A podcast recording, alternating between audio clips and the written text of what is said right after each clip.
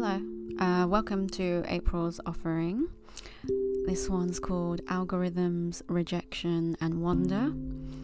And the semi heading, or whatever you call it, is Notes on Collecting and Rejecting Things. Uh, I typed this all out on my Mac, which is completely effed up at the moment. So, uh, I couldn't really edit it, so this is just like freestyle what came out. So let's go with it. Um, yeah. As always, I put a quote at the beginning of every offering, and the one I picked this month was from Helen Macdonald. Someone once told me that every writer has a subject that underlies everything they write. It can be love or death, betrayal or belonging, home or hope or exile. I choose to think that my subject is love. Let's begin. In an effort to learn more about birds for one of my personal passion projects, I read a few chapters from Helen Macdonald's Vesper Flights this month, which is incidentally where that quote is from. Macdonald introduces the book of essays by describing the ritual of people collecting and housing things like pieces of coral, fossils, ethnographic artifacts, cloaks, paintings, uh, musical instruments, mirrors, preserved specimens of birds and fish, mm, insects, rocks, feathers, in ornate wooden cases, known as a cabinet of curiosities or if we're translating it directly from the German description, it would be called a cabinet of wonders. And so the German word for it is Wunderkammer, which I really like and I've been saying a lot this past month. Uh, my research led me to an entrance in which a plethora of Wunderkammer awaited. Most notably, I encountered a gold lined stash paying homage to the ancient Mayans and Aztecs, gathered through devotion by the Iraqi born architect Marwan al Sayed, his shrine to the shimmering inversions of form and space. This wonder cabinet held tiny cubes of pyrite, drops of Omani frankincense kept in a little red pouch, and a black iron bull the ancient Mayan and Aztec civilizations would seek their future in a form of divination called scrying by polishing slabs of pyrite until a mirror like finish was achieved. They would gaze into the shine of these objects until visions appeared. On my hunt for relics, I kept thinking about what we keep, why we keep, and in turn, what meanings, reasons, and stories we create for the things that we discard and reject in our own lives. The week I arrived home from Melbourne, after reading an offering from Jessica Dore about closing her books for tarot readings, I seriously thought a great deal about whether I should keep holding one on one tarot sessions myself. Dore's reasons below became a rough background sketch for me to line out my own. So, this is one, this is a paragraph on uh, some of the reasons why she uh, said that kind of provoked a lot in me. I was starting to doubt the value of what I was doing in a way that tends to deplete me.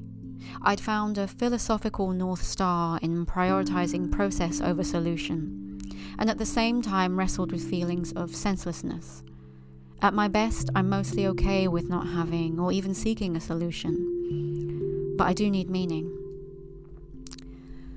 So there's a lot for me to unpack here. And I feel like anyone who has ever thought about changing careers has most likely experienced the full range of thoughts and emotions that comes from basically trying to determine whether what you do for the eight plus hours a day is valuable and worth keeping. Uh, the way I relate to the part about depletion is attached to the energy expended to ensure that the readings help and give value to the people that I work with. It's a big part of my work, and I have spent days after some readings worrying whether the images and stories we discussed in a session were empowering, thought provoking, and could be put to good use. In Dore's book Tarot for Change, she writes about the moon card in a way that to me perfectly encapsulates one of my key aims when working with the tarot. Tarot is about learning to open ourselves up to the spectrum of life experiences. The first time I had my cards read, the images and the reader presented me with a small table of earthly treasures a sword, intellectual, a pentacle, behavioral, a cup, emotional, and a wand for desire. The magician. A portal emerged before me, and I was thrown against the rock ribbed shores of awareness. Ten of Swords. As I pulled out each sword from my back, letting blood be spilled, the pain shuffled me closer to the truth, while the waves tore the ground up from under me, promptly uprooting my body from a situation I had felt stuck in for so long. My life changed in countless ways overnight. If I had been privy to one of the secrets tucked inside the Three of Swords back then, I might have identified that experience in my life as disappointment, embarrassment, resentment, anger, fear, and as Pema Chodron wrote about in her book, things fall apart. Instead of any of those feelings being bad news, I could have seen that period as a teacher to locate where I was holding back for years, to get to grips with pieces that were raw, pieces that needed more heat. Ace of Wands, to coddle the parts in me that hadn't dared feel anything good, bad, or exciting, just in case. Choosing numbness over the warmth of desire is like choosing the dead over the living. Someone pointed out to me recently that the hands bursting forth from the clouds on the ace cards made them think about ghosts. That took me by surprise.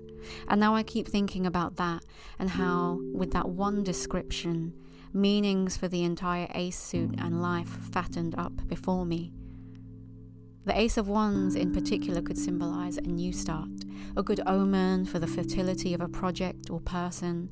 And when you pair it with the connotations of ghost, ghosts, could that be about the possibility of life after death? Life after loss of meaning, a job, a lover, a home?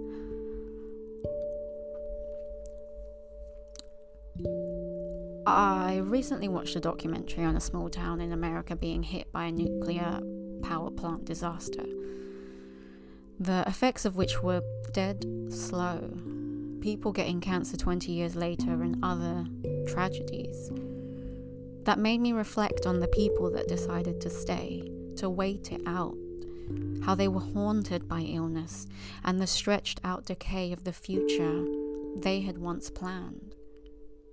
It seems that whatever we choose action, reaction, numbness, avoidance things change inside of us, around us, regardless. For the families that decided to stay, the Three of Swords was all I saw when I heard them speak about why.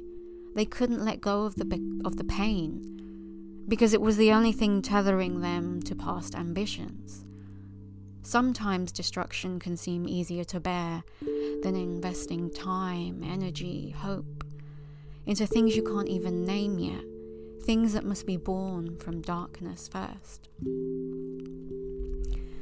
Experiencing the tarot through a new, unique psychological lens handed me an intangible permission slip as I filtered between symbols, images, memories, and grief.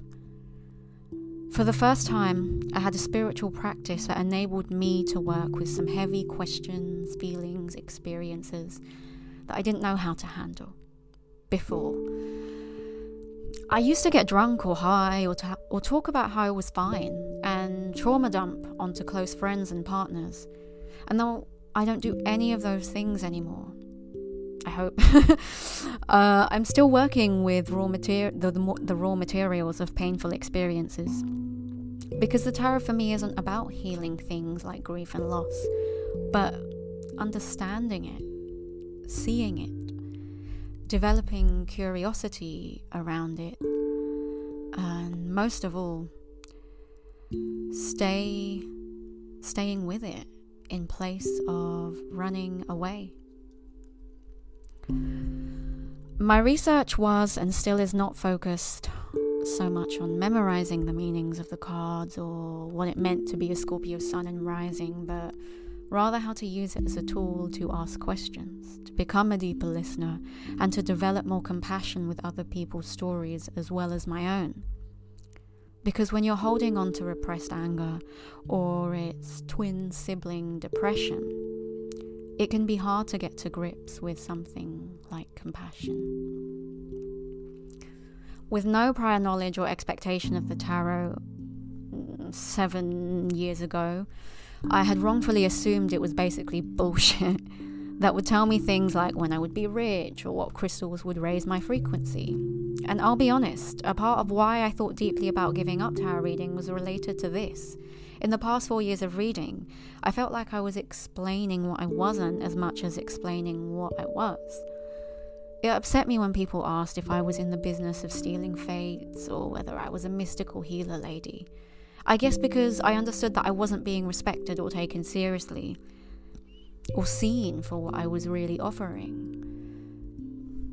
First and foremost, I'm someone who is sharing a story with another person. I digress.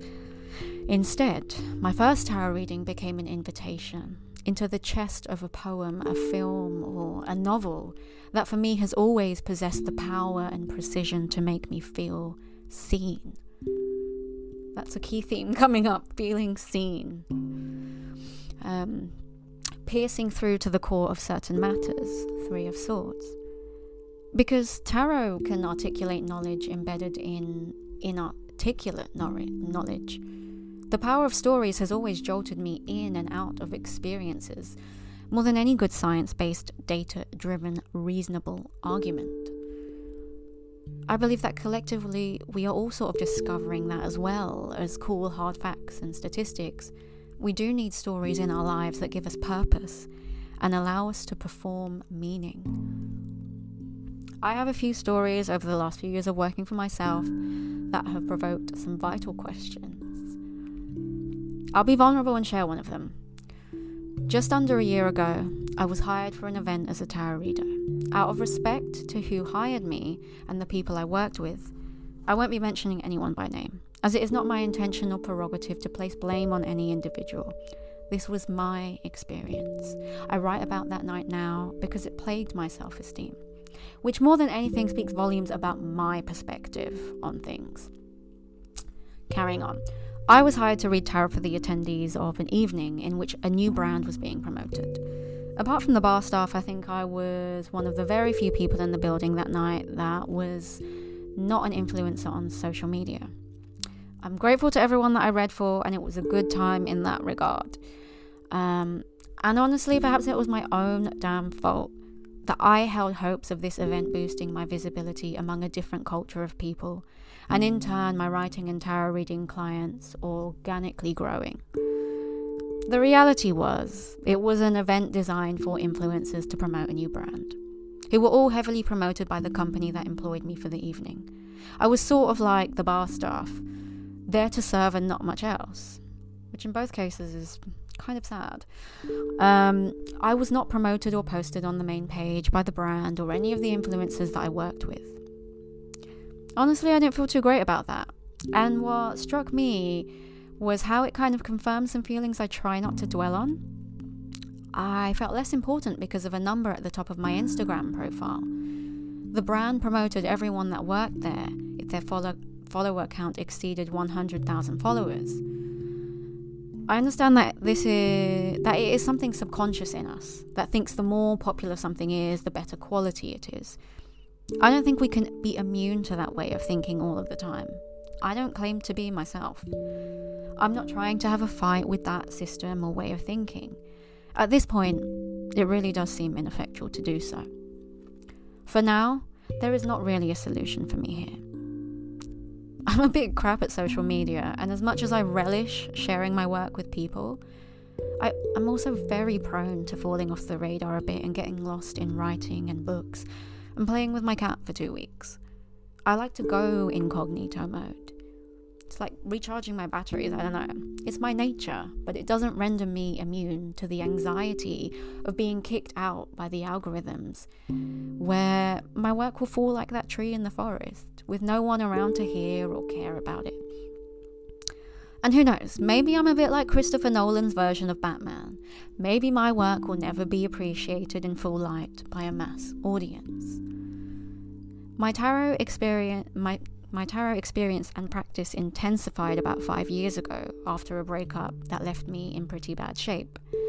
It made sense then that I would pursue a career in something that had been a catalyst for much needed changes in my life, and such a powerful meaning making tool for me over the last seven years. I now know that I was incredibly naive in my assumption that passion and good intentions toward reading for others would be enough it makes sense to build a body of work.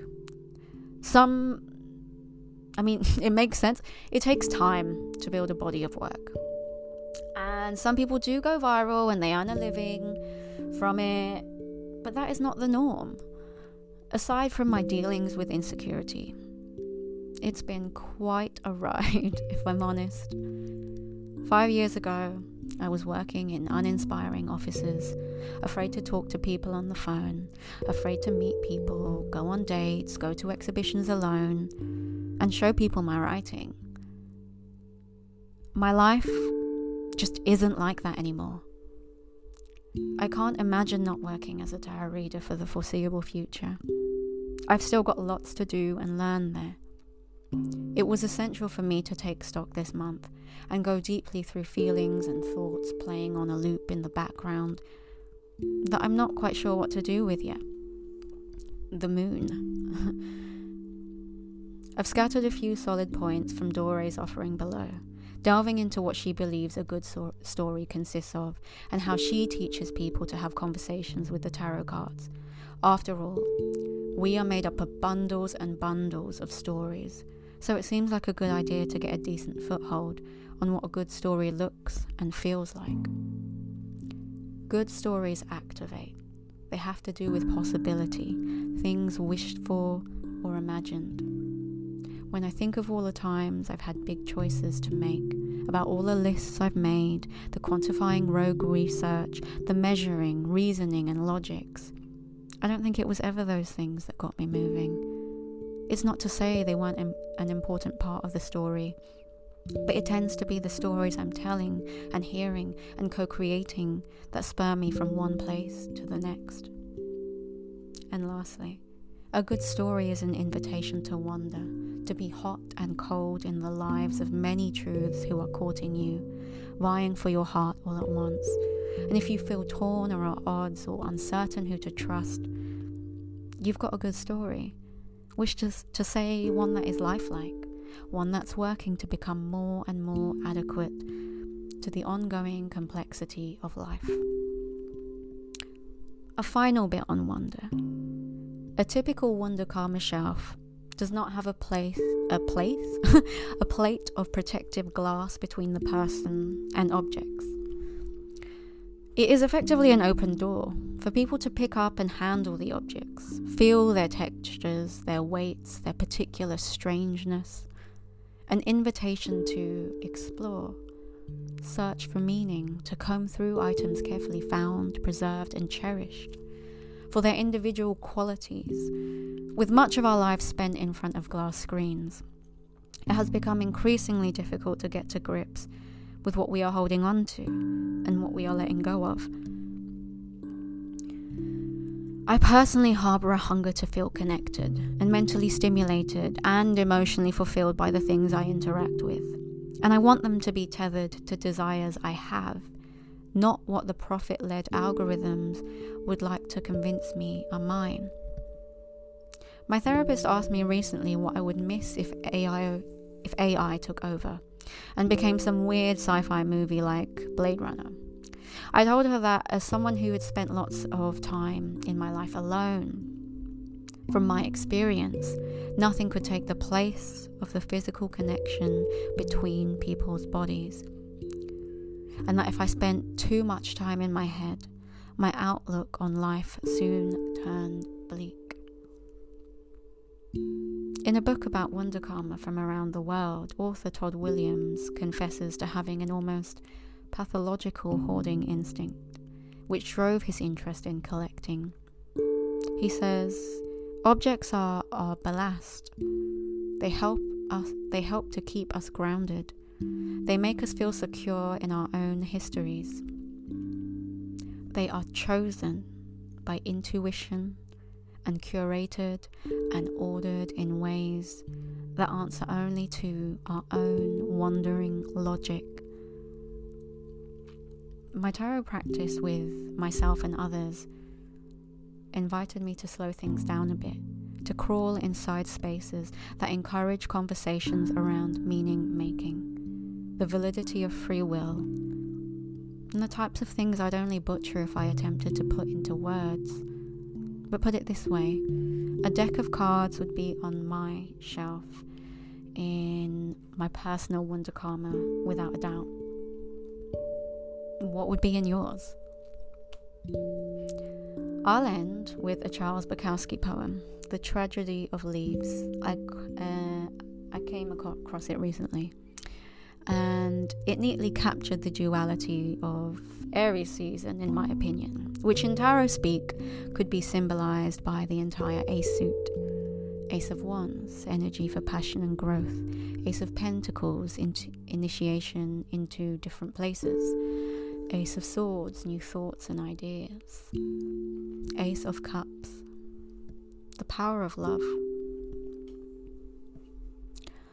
I awakened to dryness, and the ferns were dead, the potted plants yellow as corn. My woman was gone, and the empty bottles, like bled corpses, surrounded me with their uselessness. The sun was still good, though. And my landlady's note cracked in fine and undemanding yellowness. What was needed now was a good comedian ancient style, a jester, with jokes upon absurd pain. Pain is absurd because it exists, nothing more. I shaved carefully with an old razor. The man who had once been young and said to have genius. But that's the tragedy of the leaves, the dead ferns, the dead plants and I walked into a dark hall where the landlady stood, execrating and final, sending me to hell, waving her fat, sweaty arms and screaming, screaming for rent. Because the world has failed us both. Thank you for being here. See you next month.